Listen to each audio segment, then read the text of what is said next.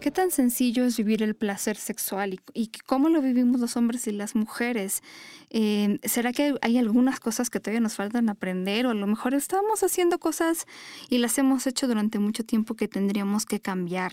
Hay muchos mitos al respecto también. Entonces, el día de hoy vamos a hablar sobre mitos del placer masculino y femenino. Quédense, esto es Sexópolis, se va a poner muy bueno.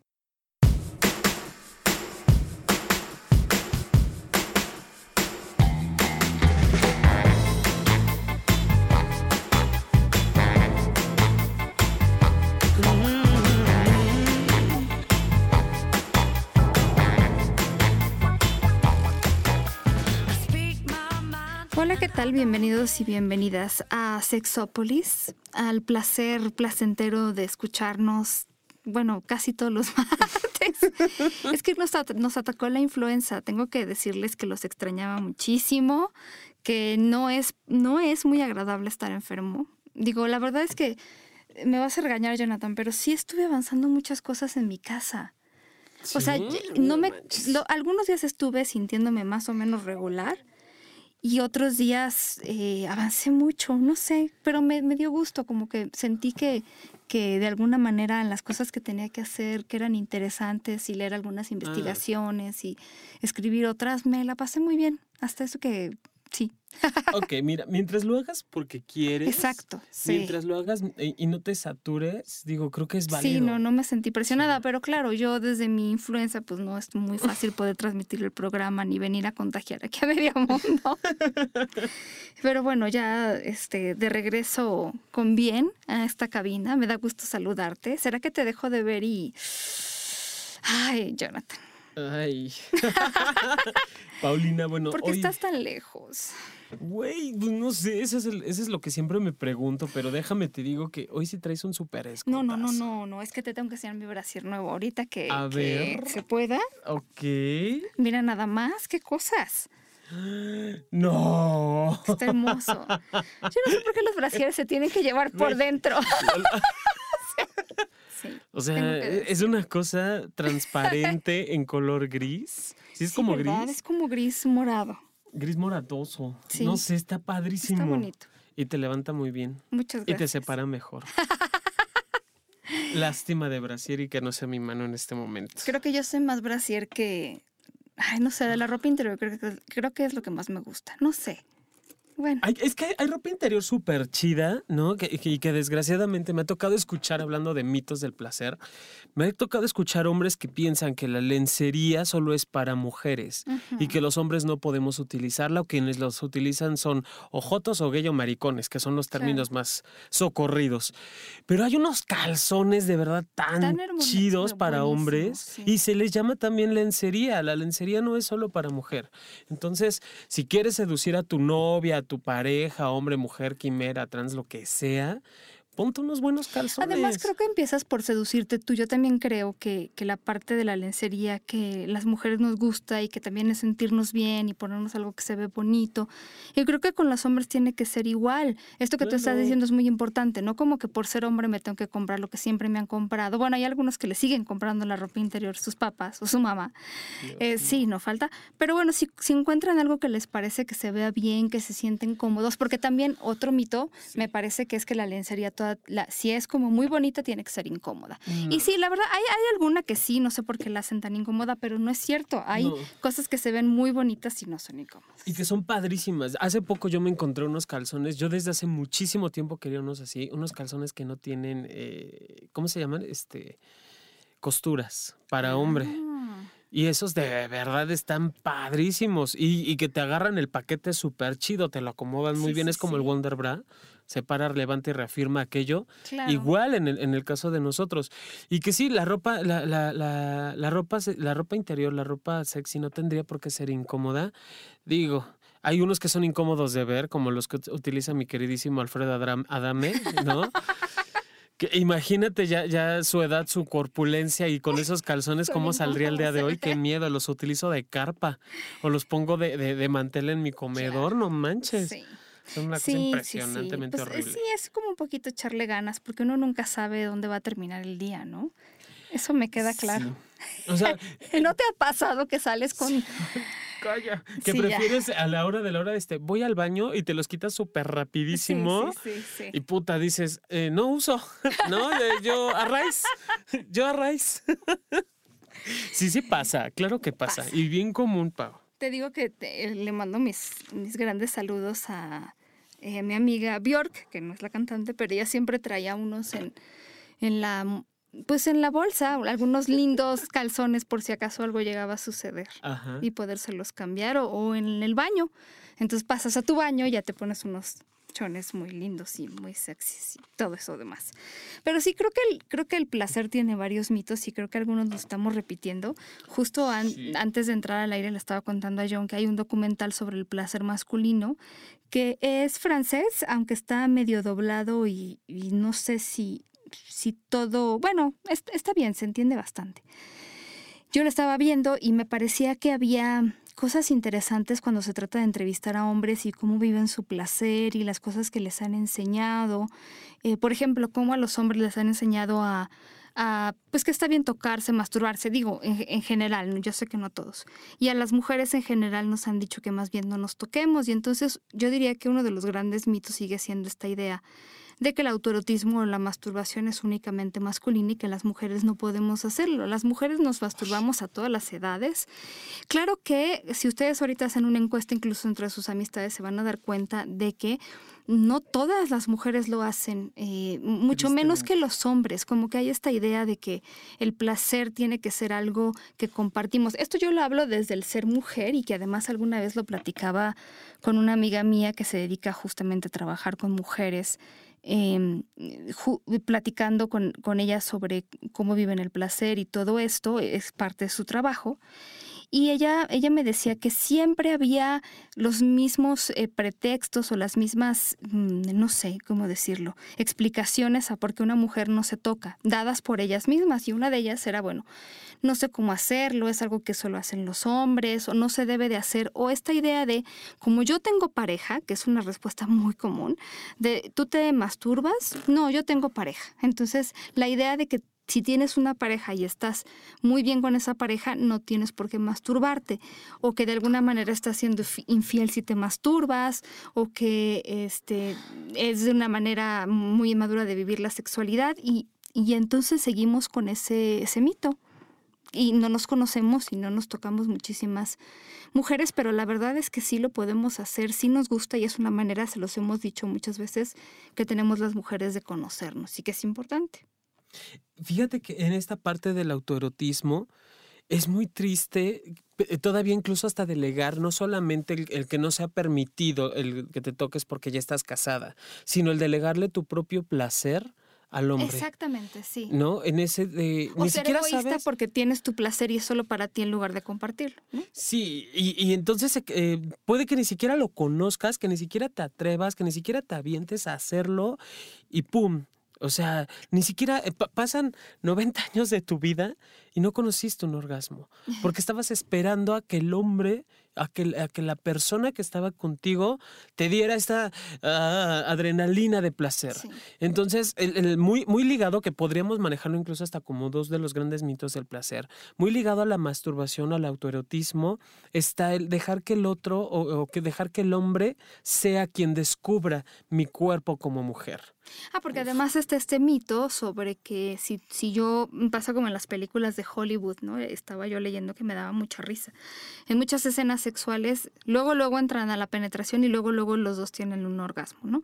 Y entonces, sí, hay esta idea de que entonces, eh, si yo me masturbo y tengo un orgasmo, podría estar bien, pero no tan bien porque no hay una penetración. Y entonces, lo que yo debería tener, y eso seguramente lo han escuchado, esta idea de que hay orgasmos buenos y orgasmos maduros y que serían los orgasmos que se dan a través de la penetración.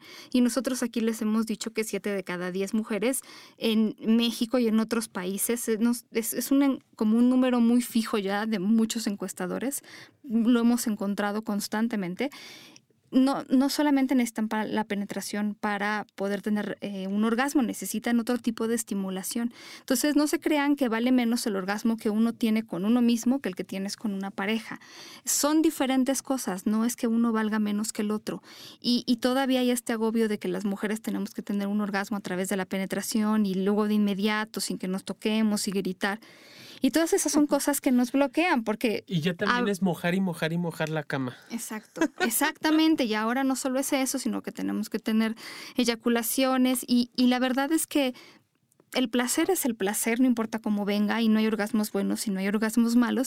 Y ahorita que estabas diciendo esto, Jonathan, de que puedes pasar una vida sin conocer el orgasmo justo, eh, aquí les hemos platicado de cómo la eyaculación y el orgasmo son dos cosas diferentes. Pero sí, hay, hay esta cuestión de la enseñanza hacia los hombres sobre que el orgasmo viene siempre acompañado de la, eyuc- la eyaculación y que esto es como eh, la liberación de toda la tensión y que no hay nada más que esto. Y que entonces lo que tú tienes que hacer en una relación sexual es básicamente lo que haces cuando te masturbas, pero con otra persona. Y la verdad es que hay mucho más que eso. No solamente es liberar toda esta tensión eh, o, o lo rico que se puede sentir eyacular, sino también es sentir con todo el cuerpo. Entonces hay hombres que se la han pasado toda la vida eyaculando, pero que nunca han tenido un orgasmo. Y que sienten rico eyaculando, pero eso no implica un orgasmo, que tiene que ver con todas estas contracciones placenteras que se dan a nivel de los músculos que rodean los órganos sexuales. Qué, qué, qué curioso, porque mucha gente en este momento, digo, las veces que he dado como conferencias o he hablado acerca de esto de la respuesta sexual humana, se sorprenden que saber, al saber que la eyaculación es lo mismo que un orgasmo, que son cuestiones completamente diferentes. Y, y, y vamos a, a, a definirlo en este momento, que el orgasmo sería como esta sensación que cada uno de nosotros vamos a tener, que cada persona identifica, aún teniendo las contracciones eh, sí. eh, en el, a nivel muscular, Que, que podrían denotar el orgasmo. Hay veces que es muy intenso y no tiene que ver con, con una respuesta únicamente biológica. Sí. El orgasmo es biológico y psicológico o emocional. Y tampoco tiene que ver con que si amas o no a la persona. Sí, no. ¿No? O sea, otro es, mito. A, a, hablamos... Los orgasmos no son mejores en función de cuánto amas a alguien. Digo, no, no, no, no, no. no. El, el, el, el orgasmo es esta sensación que dices, de aquí soy, ¿no? Que puedes estallar con esta persona, puede haber eyaculación, puede no haber, porque también ya, ya la mujer, si de por sí ya tenía presiones, ahorita con que ahora quiero que mojes la cama y dejes inundada la, la, la sala completa, es de, ya es una presión más. Sí. Entonces, no tendría que ser, no es lo mismo. Sí, hay que aprender a diferenciarlo precisamente para empezar a saber en qué momento yo, hombre o mujer, estoy disfrutando y teniendo un orgasmo. Porque además por eso es que algunos hombres pueden tener orgasmos sin eyacular y a lo mejor tener orgasmos que son placenteros, que tienen un, algunas contracciones y que entonces aguantan hasta eyacular al final y pueden tener muchos orgasmos también. Porque saben eh, retardar esta parte de la eyaculación cuando aprenden a separar esto del placer que se tiene en el orgasmo y todas estas contracciones placenteras y el eyacular. Entonces, bueno, pues siempre, siempre se puede aprender uno de nuestro propio cuerpo, porque además me parece que otro mito es que todos los orgasmos son iguales. Entonces, todos los orgasmos son una explosión como de fuegos artificiales y gritos, cuando la verdad es que un orgasmo son muchas cosas. Un día puedes tener orgasmos intensos pero cortos, otras veces largos, otras veces este, con muchas contracciones, otras menos, otras sientes que te vas a desmayar y otras no. La verdad es que cada orgasmo puede ser muy diferente. Y eso va a depender de muchas cosas, desde el nivel de cansancio, cómo te sientes, hasta cómo estás alimentado o alimentada, etcétera, ¿no? Sí. Y la idea de los orgasmos es que también, y se los hemos dicho mucho, todas las relaciones deben de tener un orgasmo. Y aquí es muy interesante porque yo escuchaba a estos hombres hablando de cómo su propio placer depende del placer de la pareja y específicamente del orgasmo de la pareja. O sea, muchos hombres no sienten que ha sido una buena relación sexual si su pareja no tiene un orgasmo. Y entonces, digo, es súper bueno, no hay que irnos a los extremos, es muy bueno que una persona esté pensando en la otra a la hora de tener relaciones sexuales. Y es, siempre es importante pensar en la otra persona, pero es muy importante pensar en el placer propio. Y se entiende que una persona quiera que la otra se la pase muy bien. Sin embargo, no podemos depositar nuestro placer en el que la otra persona tenga o no orgasmos, porque entonces no solo me puedo arruinar yo el momento, sino se lo puedo arruinar a la otra persona, porque como decía Jonathan, hay una, hay una presión enorme sobre que tú tengas un orgasmo para que yo me pueda sentir bien. Y al final del día, muchos hombres decían, bueno, es que también tiene que ver con yo sentirme buen amante. Y entonces si yo tengo o, o hago que mi pareja tenga un orgasmo, que además, déjenme nada más recordarles que puede ser fingido, este, pues van a, van a, van a estar todo el tiempo siempre pensando en la otra persona. Y hay hombres que no pueden tener orgasmos porque no, no logran concentrarse si, si no sienten que la otra persona está, lo que ellos consideran complacida. Aquí, aquí cabe una, una aclaración bien importante, Pau. Hay que ver desde dónde yo quiero que la persona tenga el orgasmo. Si es desde mi competencia de yo fui el primero que le sí. generó el orgasmo, si es desde esta parte de yo soy el único que te hace vibrar, si es desde esta parte de me encanta saber que yo te proporciono este placer. O sea, son, son cuestiones muy diferentes. Sí. Si está de por medio de la competencia, mejor vete haciendo a un lado, porque eso no te va a hacer ni mejor ni peor amante. Sí, ¿no? Y el, el grado en el que grite y el número de orgasmos que tenga, porque también es ese. Bueno, yo, yo puedo darle un orgasmo, pero yo también le puedo dar diez orgasmos, no solo uno. Entonces, eso de repente puede ser ejercer mucha presión sobre ustedes y sobre, sobre nosotras. Y entonces el resultado que nosotros tenemos es parejas, hombres y mujeres, o, o por separado, que van a terapia y que nos hablan de disfunciones sexuales que mucho tienen que ver con ideas que nosotros hemos hecho crecer en nuestra cabeza sobre las cosas que deben haber y no deben haber en las relaciones sexuales. Eso, y por ejemplo, esta idea de que todas las mujeres tenemos un punto G o una zona G que tenemos que estimular en todas las relaciones sexuales, y si no, no tenemos una buena vida sexual. Ese es otro mito que ahora nos genera muchísima presión también. A ver, a, a, vamos haciendo eh, vamos haciendo como sumatoria de esto. El punto jejejeje, ¿no? Sí. El, el, la no masturbación, el orgasmo gritado así a, a placer total. A todas las mujeres les gusta ser penetradas. Y la eyaculación. Sí. O sea, ya llevamos cinco en diez minutos. Sí. ¿No? Que, que enfocan exclusivamente el, el placer de la mujer a que tiene que ser así, si no, no pasa nada. Sí. Qué triste. Fíjate que otro, este es muy fuerte, pero un, un mito sobre, los, sobre el placer es que si eres buen amante, o por lo menos tú sabes, crees que eres buen amante, te lo han dicho, puedes complacer a cualquiera. Y de nuevo me voy a, voy a retomar lo que estabas diciendo, porque uh-huh. a veces pareciera que es para mí. Pues sí, tú puedes ser una persona muy atenta, puedes ser muy buen amante, pero a lo mejor la persona con la que estás en ese momento no se siente del todo bien, o en ese momento no quiere tener un orgasmo, este, o tú sabes hacer muy buen sexo oral, pero a esta persona no le gusta. Entonces, ponte estrellitas si consideras que eres una persona que eres muy bueno en la cama, pero eso no te hace como llegar con cualquier persona y poder complacer a todas las personas, y sobre todo a la primera. Eh, o sea, complacer va más allá. Lo que quiero decir es, va más allá de lo que tú sepas o puedas o quieras dar.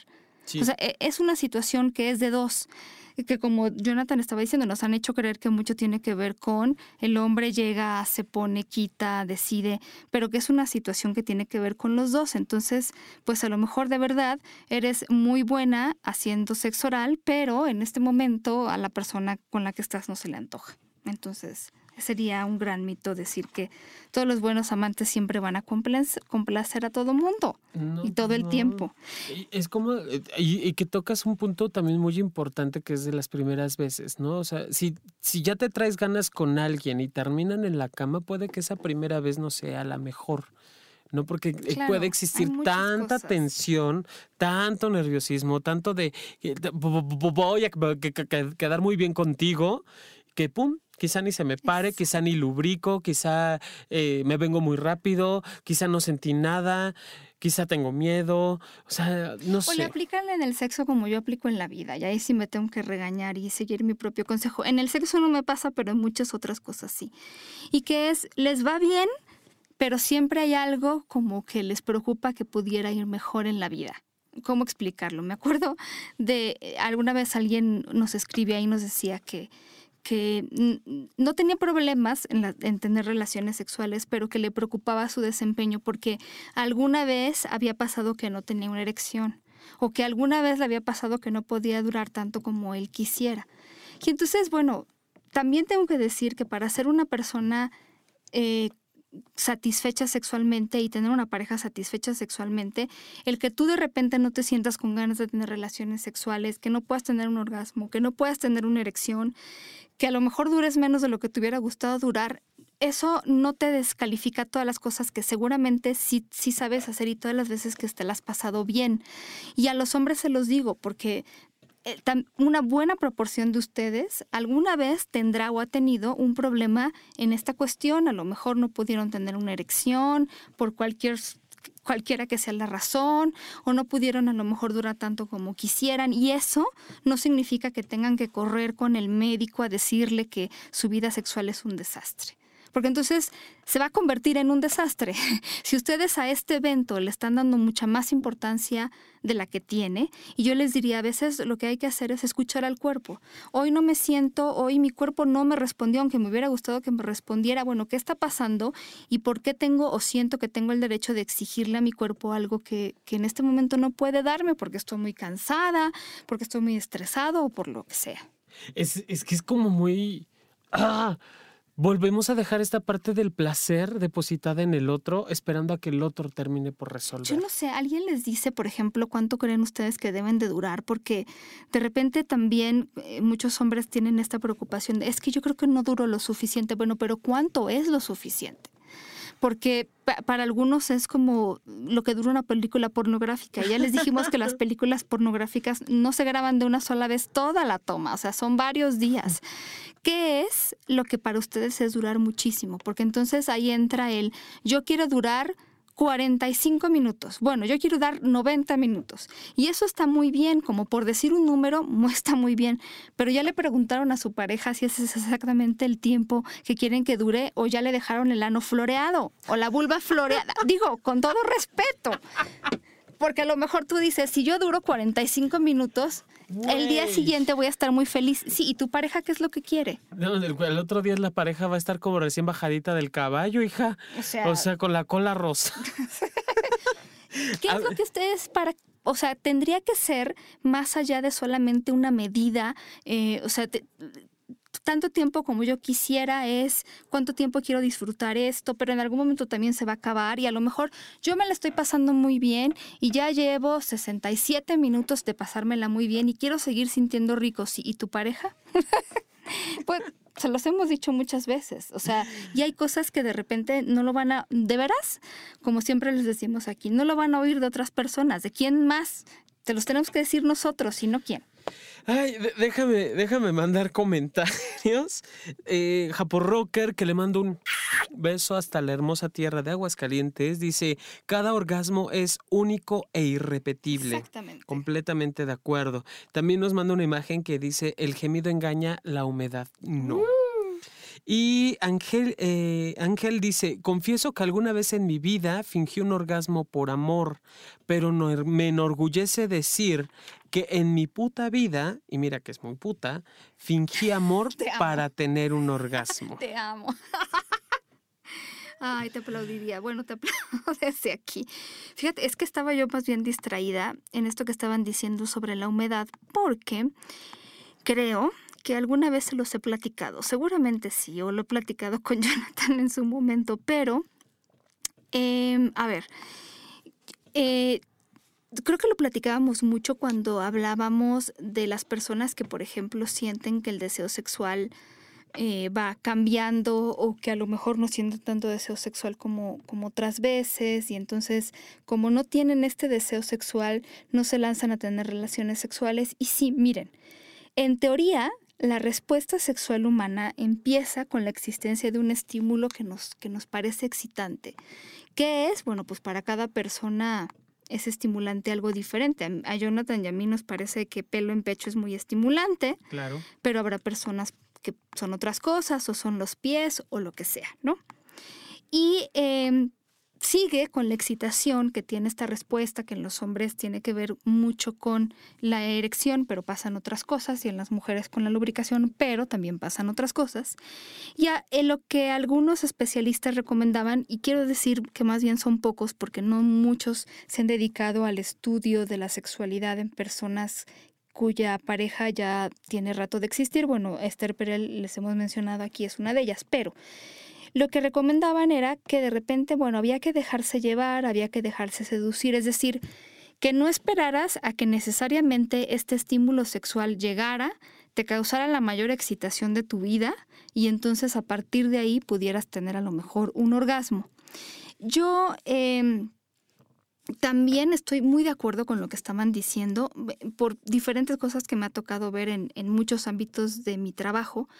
Y justo hay un autor de apellido Basón, eh, eh, una chica que se llama Rosemary, que ella, también basada en lo que le tocaba ver en terapia, diseñó una alternativa al modelo sexual femenino que sigue en esta línea de todos los modelos sexuales de Masters y Johnson y de Kaplan y de Juan Luis Álvarez Gallú, pero que también ella dice que en el caso de algunas mujeres que les ha tocado ver, es como si la respuesta sexual humana pudiera en todas tus etapa, sus etapas como intercalarse, ¿no? Uh-huh. Entonces dice, hay mujeres que tienen relaciones sexuales sin sentir este primer estímulo sexual efectivo y entonces se dan cuenta de que en algún momento, por ejemplo, con su pareja, ¿no? No tienen ganas, entonces se, se dejan seducir o ellas mismas se empiezan a tocar.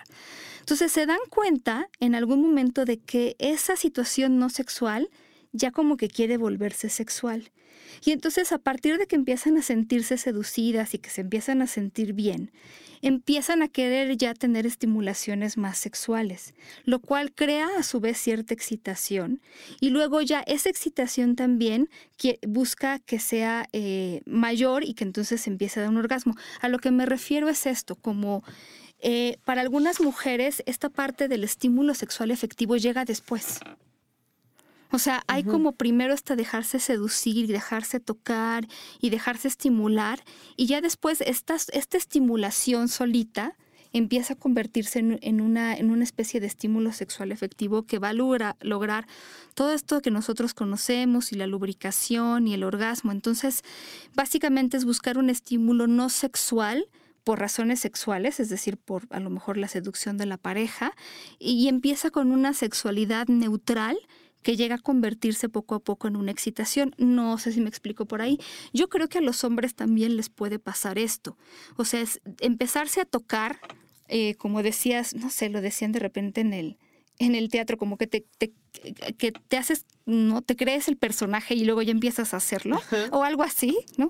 Un poco es esto, como que creerte lo que está pasando para que también tu cuerpo responda, como ir a lugares que el cuerpo más o menos ya conoce o que el cerebro más o menos ya conoce. A mí me parece interesante porque esto para algunas mujeres y hombres es decirles, bueno, no esperes a que tu cuerpo de la nada, como cuando eras adolescente, porque además pobres hombres, porque a ellos sí se les nota, que, cual, que cualquier estímulo les causaba una erección o no estímulo les causaba una erección. Y entonces esperamos de repente que las cosas se den como en la adolescencia o como la primera vez que estuvimos con nuestra pareja, cuando en realidad a veces lo que hay que hacer es ir a buscarlo y buscarlo a través del hacer y el tocarse. Entonces yo diría la humedad puede incluso llegar en algún momento mucho después del gemido. A lo mejor empiezo a gemir y la humedad llega después.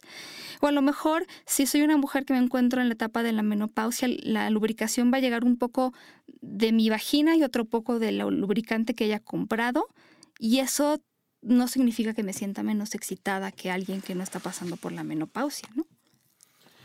Fíjate, fíjate que estás... Es que me suena muy, muy lógico. Porque tiene que ver con un me permito. Ajá. O sea, quizá de entrada yo no tengo muchas ganas, quizá ni siquiera empiezo a responderte, pero si dejo de ser, o, o, o la pareja deja de ser invasiva, en, vamos a coger, vamos Por a favor. coger, vamos a coger, y empieza a ser más que invasiva, propositiva, con caricias que ni siquiera tengan que ver dentro de los mí, órganos ¿no? sexuales, Ajá, claro. O sea, acariciar mis piernas, Ay, un beso acariciar en el mis cuello. pies. Uh. el cuello, la espalda, los labios, que ya hablábamos el otro día de la importancia de los besos. Si yo me doy esta oportunidad con la pareja, yo sola o, o, o yo solo, voy a ir encontrando esta, esta búsqueda o, este, o voy a ir encontrando esta sensación placentera, porque al final del día nuestro cuerpo son terminaciones nerviosas, no hay que olvidarlo. Sí. Y suena muy lógico, o sea, ya, ya empecé a erotizar mis sentidos, que eso es lo principal. Eh, erotizar no solamente es excitación sexual, sí, sino es ponerlos sí. en estado de alerta. Ya están erotizados, ya están despiertos, ya están receptivos a lo que pueda ocurrir. Quizás se pueda dar este deseo sexual. Pero ¿qué es lo que ocurre? Se tiene la idea de que el hombre es el que tiene que seducir, sí, y el hombre tiene que iniciar sí. la relación sexual, y la relación sexual implica meter el pene en la vulva, meter el pene en el ano, meter el pene en la Exacto, boca, que meter no la boca en la vulva. ¿Autoseducir? Exacto, y entonces ya no dan oportunidad a qué más hay. Yo te voy a decir, por ejemplo, a mí, algo que estabas diciendo ahorita me hizo mucho sentido. A mí me pasa que si yo empiezo a tocar a mi pareja, yo me empiezo también a erotizar. Y entonces me empiezo a sentir excitada. O sea, no necesito que esa persona llegue. Cuando hablamos de, de, de, de poner alerta a los sentidos, no solo es que alguien más lo haga por mí, sino lo que yo puedo hacer por mí o por mi pareja. Y estoy, estoy haciendo algo que me gusta y entonces yo conecto con esta parte de la sensualidad. Ay, eso, eso es, digo, yo lo escucho como muy rico. Oye, déjame mandar saludillos sí. por acá. Ah, yo ya puse uno de los grandes mitos. Eh, mito imperdonable. El placer dura lo que dura, dura. Ese es un gran mito sí. imperdonable. Y Anark nos manda saludos. Un beso muy grande. Están conectados en el chat en este momento. Alex Bonilla te manda muchos saludos. Dice, hola hermosa Pau, buenas Muchas noches. Gracias por acompañarnos. Y, ¿Qué puedo y, decir? Pues ya, qué bueno que estás, ¿no? Y Anak dice, lo suficiente es exactamente el tiempo necesario para que tu pareja quede satisfecha. También, exacto. Pero también hay que... Hay que creerle a la pareja, porque a lo mejor es como de, bueno, pero no has tenido un orgasmo. Pues sí, pero me siento muy bien, así estoy bien. Entonces, eh, cuando se trata de, de, digamos, evaluar el placer de la otra persona, hay que ponerlo más en las palabras de la otra persona y en lo que la otra persona considera como sentirse complacido o complacida, ¿cierto? Sí. Y a lo mejor entonces eh, podemos estar ambas partes muy complacidas con dos minutos de relaciones sexuales, porque también es un mito que todas las relaciones sexuales buenas tienen que durar muchísimo y que entonces, por ejemplo, a las mujeres no nos gustan los rapidines y eso no es cierto. No. no, no, no, no, no. Las relaciones sexuales duran lo que tienen que durar. Sí, porque además, si nos enfocamos en que relación sexual no solo es penetración, sino implica uh-huh. todo el juego que puede haber previo, toda la interacción emocional, afectiva, de contacto y demás.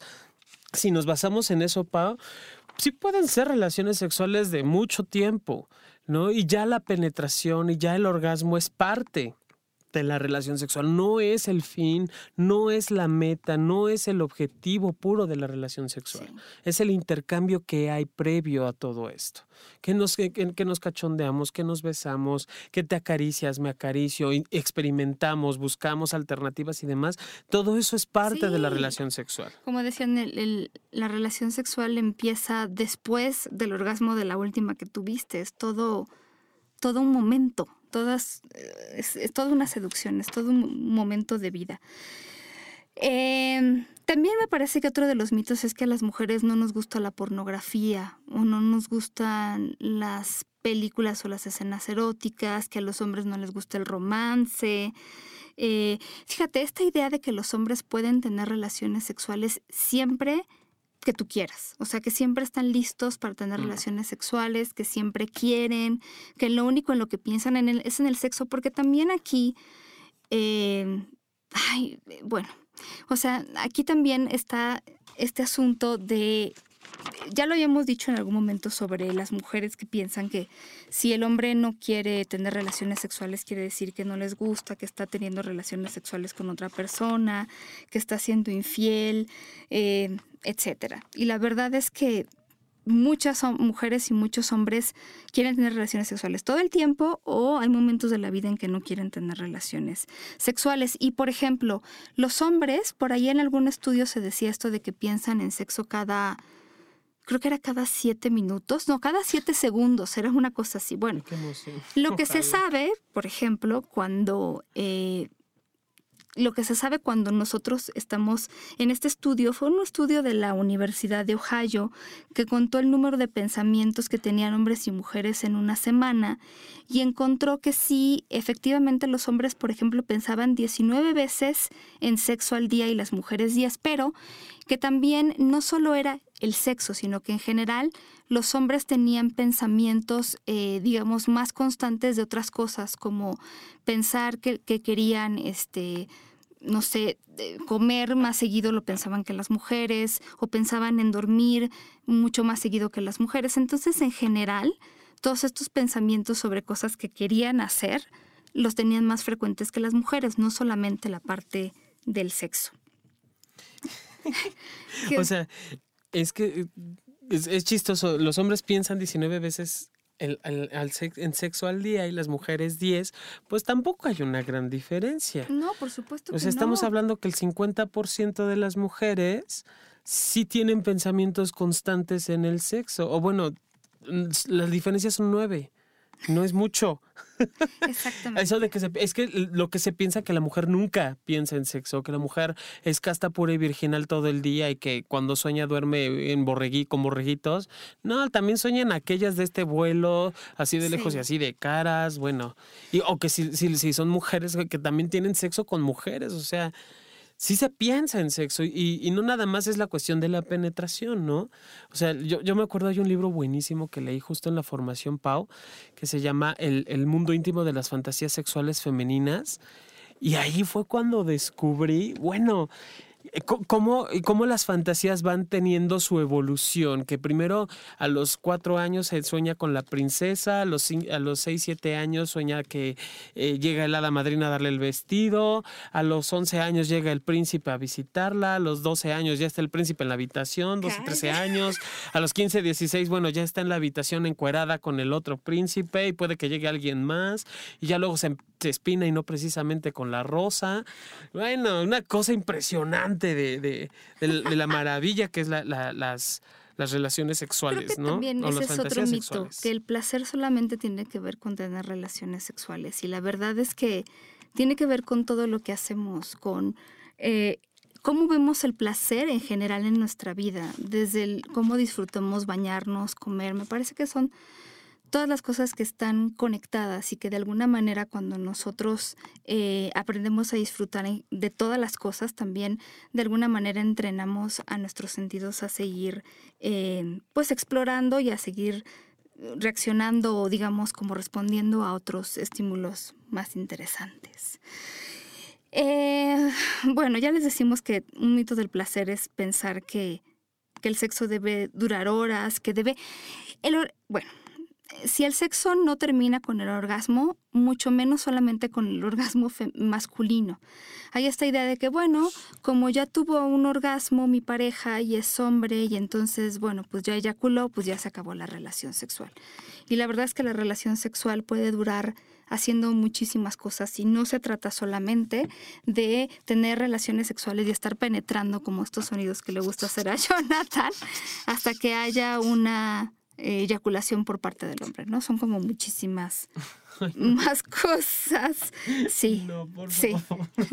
Y tampoco nosotros calificamos a los hombres en función del mayor número de orgasmos que nos dan. O no se trata de que cuando yo estoy hablando con mis amigas para decirles cuál es el amante que mejor me ha tratado, estoy diciendo siempre que se trata del que me ha dado más orgasmos. No lo crean. Nosotros...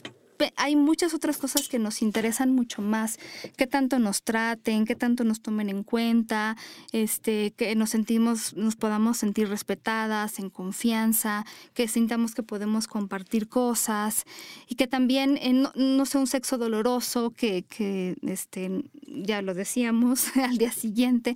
Son muchas cosas las que tomamos en cuenta. Entonces, yo creo que hombres y mujeres no califican a la persona con la que están en función del número de orgasmos que pueden dar. Pero bueno, hay gente que, que sigue pensando que, que eso se puede medir de alguna manera con un número, ¿no?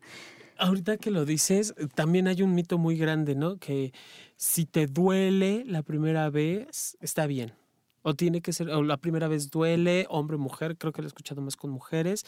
Y no, las relaciones Ay, sexuales sí. no duelen, nunca tienen que doler. Tu cuerpo está preparado para sentir placer, para ser penetrado por donde si quieras. Te está doliendo, dilo, si te favor. duele, dilo, frénalo y cambia de posición, mija. O, o búscate, mijo, también más lubricante. O sea, no duele, no tendría que doler. Oye, y otra cosa que a mí me gustaría decir, porque la hemos platicado aquí, pero creo que en general sigue siendo un tema. O sea, y es muy obvio que lo diga, y suena obvio, pero eh, el placer no es necesariamente lo que ocurre en las relaciones sexuales.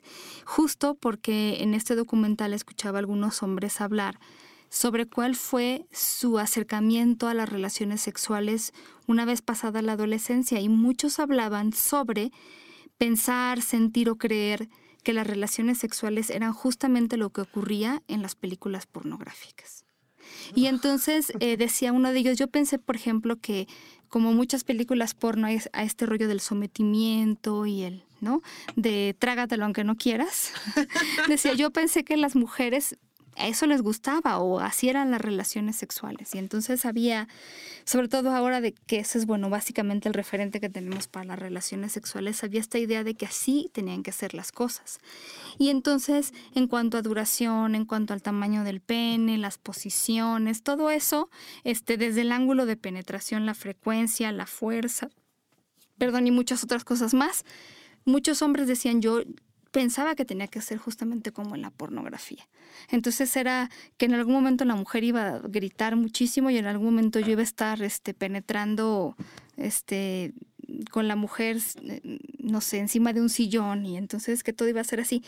Yo sé que ahora mucha gente que nos escucha y que a lo mejor lo vivió dice, no, bueno, pero eso es, no, cuando eres muy joven, pero sigue pasando, sigue siendo un problema. A muchos hombres les sigue causando este, inseguridad, porque se comparan contra, o sea, es muy difícil que, que encontremos a un hombre que haya visto a otros hombres teniendo relaciones sexuales, eyaculando, este, qué sé yo, y entonces su comparación más cercana es con las películas porno. Pero lo que pasa con las películas porno, al final, lo que yo les podría decir es que cumplen una fantasía y cumplen también una función. Uno de ellos decía que incluso para él, las películas pornográficas podían ser muy excitantes, pero que en cuanto él tenía el orgasmo, de repente se quedaba viendo como la escena, ¿no? Y decía que, digo, eso nos ha pasado, pero decía, de repente yo veía la escena que me había excitado y con la cual había tenido un orgasmo. Y yo pensaba para mis adentros, no, no me parece ya tan excitante, ¿no? Pero bueno, tienen, tienen una razón de ser, cumplen una función y que es excitar y que de alguna manera es plasmar una fantasía. Pero no se trata de que a todas las mujeres nos gusta que nos sometan. Decía él también, yo pensaba que la mujer con la que yo estuviera iba a decirme cosas como, uy, qué grande lo tienes, y hazme, y dime, y ponme. Y no solamente va por ahí el asunto. Las películas porno son solo parte del repertorio de fantasías, no son guías para tener relaciones sexuales. Sí, por favor. Ay, ¿te acuerdas? ¿Quién fue que nos mandó, por favor? Es que no me acuerdo porque en este momento no tengo abierto el Twitter, pero alguna vez alguien, fan, este, sexo escucha de Sexópolis, nos haya mandado esta frase de... Eh, Y tengo una idea de quién es, pero no quiero atribuir, porque si no latino me voy a sentir muy mal. Pero que a querer aprender a hacer el amor este, viendo películas porno era como querer aprender a manejar viendo Rápido y Furioso. No se puede, exactamente. Esas analogías las amo, de las verdad. Amo, sí. También otra idea es que eh, del placer es que en realidad se disfruta más de las relaciones sexuales cuando eres más joven. Esa es otra cosa que no tiene que ver. Porque eh, si bien a lo mejor cuando eres joven tienes mucha energía y este... y a lo mejor para algunos el cuerpo atlético está muy bien entrenado, pero también con la edad vienen otras cosas y viene también cierto pro- conocimiento, experiencia, eh, priorizar diferentes cosas. Entonces creo que más bien a cada edad las relaciones sexuales pueden ser algo diferente. Pero la idea de que entonces cuando ya tienes no sé cuántos años ya no debes de tener relaciones sexuales o ya no te la vas a pasar igualmente bien, pues es otro de los grandes mitos, tantos que hay. Y esto que decía Jonathan, por favor, que no se les olvide. Los hombres no es que disfruten siempre tomar la iniciativa. Es simple y sencillamente que eh, a veces es lo que les han enseñado a hacer, y a algunos les gustaría que su pareja pudiera también tomar la iniciativa en ese sentido. Solo por si acaso se nos haya olvidado mencionarlo. Ajá. Y también este asunto, alguna vez lo platicábamos más a profundidad, pero eh, no sé si también tenga que ver con las películas porno, pero también es una, es una idea en general que nos han pues un poco inculcado, pero el, esta idea de que el no es sí, el sí es no, oh. algo así. No, no, no, no. Cuando te dice que no, en realidad quiere decirte que sí, no. Cuando dice no, significa no. Cuando dicen sí, significa sí, punto. No hay más. La, la, la, se llama... ¿Cómo se...? Es que esta parte del cerebro tiene una profundidad... Si no mal recuerdo, se le llama eh, sentido común. Ajá. Que, que es, sí, ¿verdad? Sí, creo Muy que se llama común. Sentido común, que es el menos común de los sentidos, es pero verdad. No es no y sí es sí. No more, baby. Sí, por favor. Entonces, si es no porque me está doliendo, no significa que quiero que me sigas oh. lastimando. Digo, a menos de que estén jugando, ¿no? Y, y el acuerdo sea eh, que haya una palabra de seguridad, claro. que nada tiene que ver con el no. Allí sí te puedo creer que se diga no, no, por favor, no, please, no more.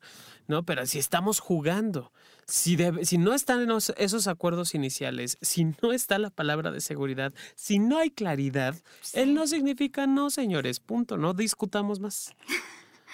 hay, hay otro mito sobre el placer, y que es que los traumas que yo tenga, mis traumas sin resolver, mis problemas, mis malas actitudes ante mi propia sexualidad, no van a entrar en mi cama, o bueno, donde quiera que ustedes tengan relaciones sexuales. Y es un mito porque no es tan fácil separarlos. Entonces, lo que muchas veces se hace en terapia sexual es buscar justamente cuáles son estas actitudes o estos aprendizajes que pueden estar obstaculizando tu vida sexual y cómo le puedes hacer para que no se conviertan en un problema, para que no interfieran con tu placer. Eso es, eso es mucho de lo que hay en, en la parte de, de, de sexoterapia, es la información. Entonces, si yo siento que he tenido una educación y que me ha restringido mucho, si siento que hay cosas que yo necesito resolver, que me está costando trabajo, que no puedo, olvídelo, no se van a resolver si... ustedes no buscan ayuda, si no buscan información. La verdad es que todas esas cosas sí que pueden afectar su vida sexual, porque a lo mejor aparentemente no causan problemas, pero en algún momento va a brincar. Y, y yo, yo le añadiría, Pau, no solamente es esta parte de, de mis traumas que no deben entrar en mi cama, sino también entender que quien está a mi lado no es responsable de lo que yo viví. Sí, en mi experiencia tengo el, el haber vivido un abuso, un acoso, una violación. Es responsabilidad mía entender qué pasó, trabajarlo y no dejar ni frustrar mi vida sexual con la persona que decidí que, que compartir mi vida, o las personas con las que estoy decidiendo compartir mi vida. Uh-huh. Esa es una situación mía que yo tengo que trabajar. Y también si yo veo que la pareja con la que estoy tiene este tipo de circunstancias ante su sexualidad, pues no adjudicármelo y decir, no, pues es mi bronca, yo voy a hacer. No, o sea, sí entender que te puedo acompañar en el proceso de, bueno, vamos a superarlo, porque puede ser alguna, alguna situación de verdad muy dolorosa, muy fuerte, vamos a superarlo, pero tampoco es responsabilidad sí. de la pareja. Exactamente, sí. Entonces, si ustedes son la parte que está viendo que su pareja está sufriendo por algo, por supuesto que pueden acompañarla, eh, sugerirle que busque ayuda, pero tampoco se trata de que ustedes se vuelvan terapeutas. Son pareja, eh, y, bueno, son amigos, amigos con derechos, este, pueden escuchar, pueden estar ahí, pero tampoco se trata de que esto se convierta como en, si eres realmente buen amante y si realmente amas a la persona, quiere decir que le vas a resolver todos sus traumas, pues eso no va por ahí, porque entonces eh, vamos a crear más problemas de los que de por sí ya existen. Sí, por favor. Por acá Japo Rocker dice, yo soy de la creencia que si traes buena, bo- que si traes buena, bonita y sexy ropa interior, se refleja en tu rostro. Uh. Yo también creo, porque es, es como te sientes por dentro. y eso obviamente se, se refleja. Y también comparte, yo he llorado en mis orgasmos. Ah, qué rico. A muchas personas, no sé por qué les saca de balance esto de la llorada. Pues es que es... Digo, se entiende, yo, yo no sé, pero en, en general es como llorar es malo, llorar es de tristeza, llorar no está bien. A mí me da esa impresión.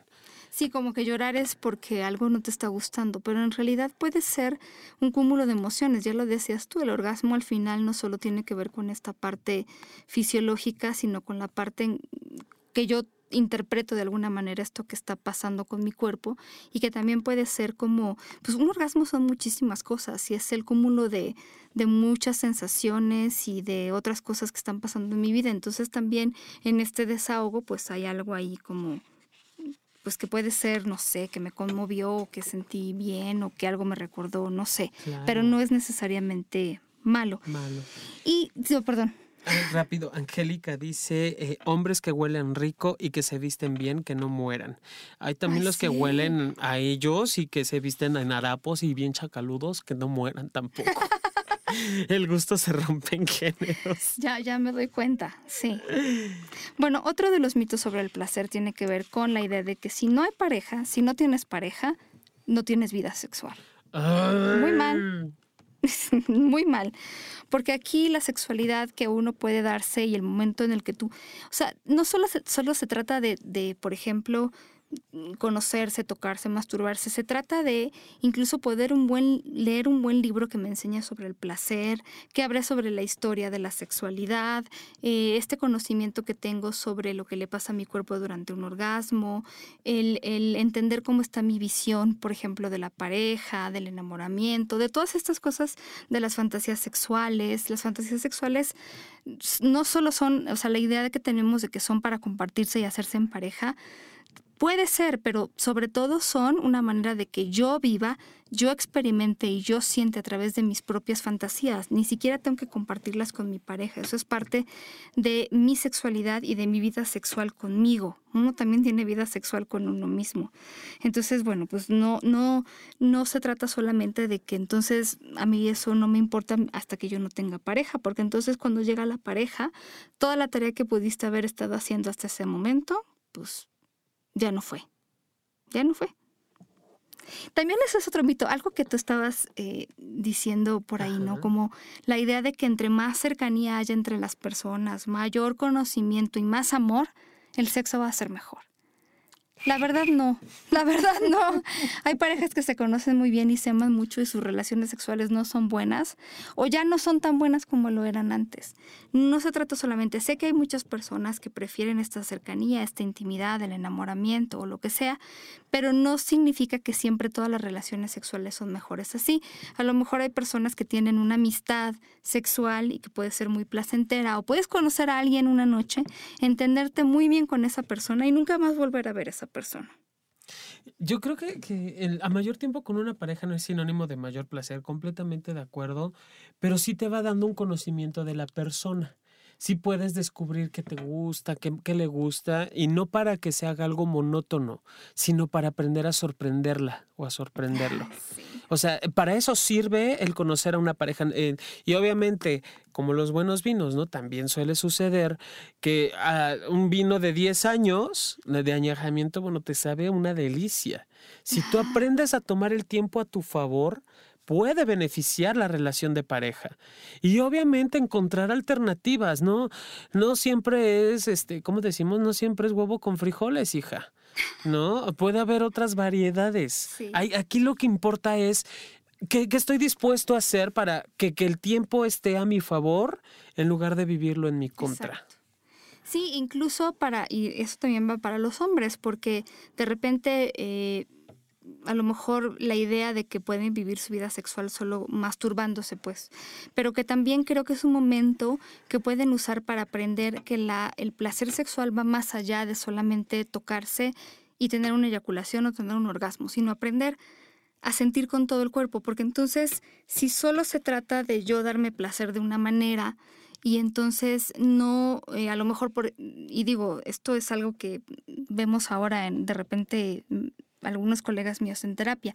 Estos hombres que han visto pornografía, que se masturban con pornografía, y entonces eh, desarrollan a lo mejor poco la capacidad de poder imaginar y tener sueños eróticos y tener fantasías eróticas. Y entonces cuando están con una pareja necesitan constantemente pensar que están viendo pornografía y necesitan eh, sentir esa estimulación idéntica a la que sienten cuando se estimulan ellos mismos cuando están viendo pornografía. Y entonces lo que les cuesta trabajo es trasladar este momento que vivieron, o a lo mejor en la adolescencia, todo este contacto y esta masturbación y este contacto con el material sexualmente explícito, pasar de eso a cómo lo transformo yo con una pareja, porque con una pareja hay muchas más cosas ahí complejas y la sensación de placer no solo está en este momento en el que yo eyaculo o yo tengo un orgasmo. No, está, es, es que es más allá. O sea, la, la, te, tenía una, un, una maestra que decía, el sexo no, el sexo va siempre con nosotros, no te lo quitas ni para ir al baño ni para comer. Nada. ¿No? O sea, y las relaciones sexuales que al final del día sabemos, o, o vamos a ser más específicos, las relaciones coitales no solo quedan reproducidas o no solo quedan restringidas a un momento, no pueden ser abiertas, amplias y permitir muchos tipos de encuentros distintos y diferentes. Y que eso es cuestión de nosotros también, obviamente. Exactamente. Ay, un encuentro conmigo mismo. Sí, no estaría... Qué interesante. Vamos por un encuentro conmigo mismo. Sería un buen ejercicio saber exactamente si yo tuviera un encuentro conmigo mismo o conmigo misma, qué cosas me gustarían y qué cosas ahí me saldría yo a deber. ¿Mm? Oye, qué fuerte. Puede o sea, ser. Esto de, de, digo, hacía muchos años, hace poco me fui al cine yo solo, y eso también es parte de mi placer, no, no, no solo sí. sexual, es parte de mi placer, qué tan, qué tan dispuesto estoy a darme, qué tan dispuesta estoy a disfrutarme en soledad. Neta, hay veces que sí lo dejo literal como trabajo terapéutico de vete a un hotel. Date un encerrón en un, en un jacuzzi, tú sola, tú solo, y descúbrete. A ver sí. qué encuentras. O sea, no tiene que ser con un final feliz, si quieres, pero tiene que ser contigo, a solas. Es lo que, lo que generalmente les digo, vete a tu retiro tú solito y disfrútate. Disfruta qué puedes encontrar en ti. Y eso es una forma también de darte, porque es muy raro. Vas al hotel generalmente en pareja o en trío o en muchedumbre. Y pocas veces te das la oportunidad de ir solo en, a, a hotel, a menos que tengas que ir a trabajar, obviamente. Oigan, eh, se nos acabó el tiempo. Yo sé, es, es un poco difícil, pero es una realidad. Quiero nada más recordarles que nosotros grabamos en Estudio Cuarto del Fondo, que pueden visitar entrando a estudio cuarto fondo punto com. Ahí van a ver cómo está. Aquí está su casa, que es nuestra y que nos prestan, pero también prestamos e invitamos. Eh, y para que vean todas las cosas que se pueden hacer aquí, Estudio Cuarto del Fondo o estudio cuarto fondo punto com está en la Colonia Condesa de la Ciudad de México. Sí, ahí están todas las fotografías. Exactamente. Y que también, eh, bueno, esperemos tener pronto eh, este programa en, ¿cómo se, en formato podcast para que nos puedan bajar y para que se puedan masturbar, digo, es, mentalmente, este, auditivamente, con todo lo que escuchan. Eh, y que, bueno, se aceptan peticiones sobre cualquier tema que ustedes quieran escuchar. Aquí estamos. Trataremos de complacerlos. ¿Hay alguien de quienes nos despidamos? Me caí de la red. Ja. Sí, yo sé. Hubo un, un par de problemas el día de hoy con mi compu y sí. en general. Pero bueno, les agradecemos que nos acompañen como siempre. Ya estaremos de nuevo este, regularmente por acá. Eh, si no se atraviesan otras enfermedades, que yo de verdad espero que no. Y eh, acuérdense que nos pueden seguir a nosotros como arroba sexópolisradio o arroba sexólogo-yaco. Y eh, le mandamos un beso a Angélica, también a Jorge, que estuvieron, este eh, digo, no estaba yo todo el tiempo en el Twitter, pero que estuvieron por aquí. Aldo, muchos besos. Dice Angélica que cada vez dura ah. menos el programa. Sexópolis dura lo que dura, dura. Allí sí. Nos estamos viendo entonces la próxima semana. Les mandamos Pau. muchos besos. Pórtense muy mal y cuídense muy bien. Bye.